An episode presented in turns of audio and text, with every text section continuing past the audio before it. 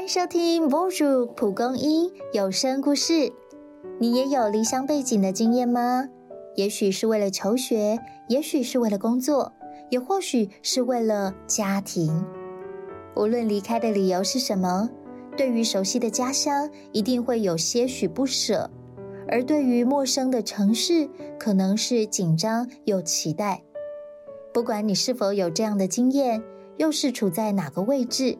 都别忘记，只要你愿意为这个世界付出爱与关心，你就能发挥你的影响力，为世界带来改变与祝福哦。邀请您一起听《回家》。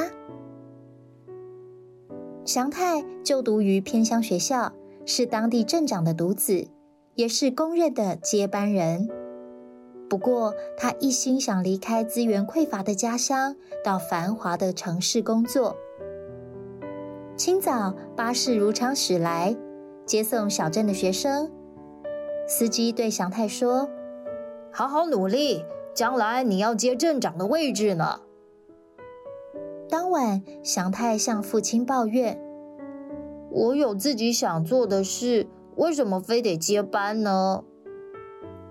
父亲回答：“如果你能接任镇长，当然很好；但若你有其他打算，我也尊重你。”祥太悻悻然的回应：“这里什么都没有，我留在这里有什么益处啊？”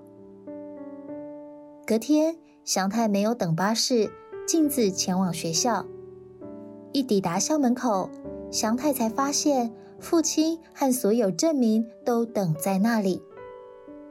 祥太连忙向众人致歉，但巴士司机并未责备，反而带着爽朗的语气问道：“呵呵，祥太啊，你知道小镇为什么有巴士吗？”见祥太茫然的摇头，司机接着说：“十年前呐，因为交通不便。”这里的孩子必须徒步上学，不止耗费体力，沿路会经过许多危险的山坡。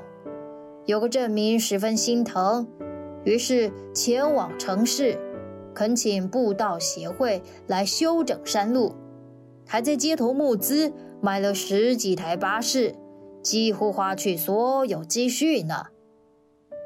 小郑司机拍拍祥太的肩膀：“那位镇民啊。”就是你爸爸。原来父亲内心的满足来自无私的付出。祥太恍然大悟，他虽然志不在此，却能以其他方式为人带来幸福。也许他将来能像父亲一样，携着梦想出发，带着使命回家。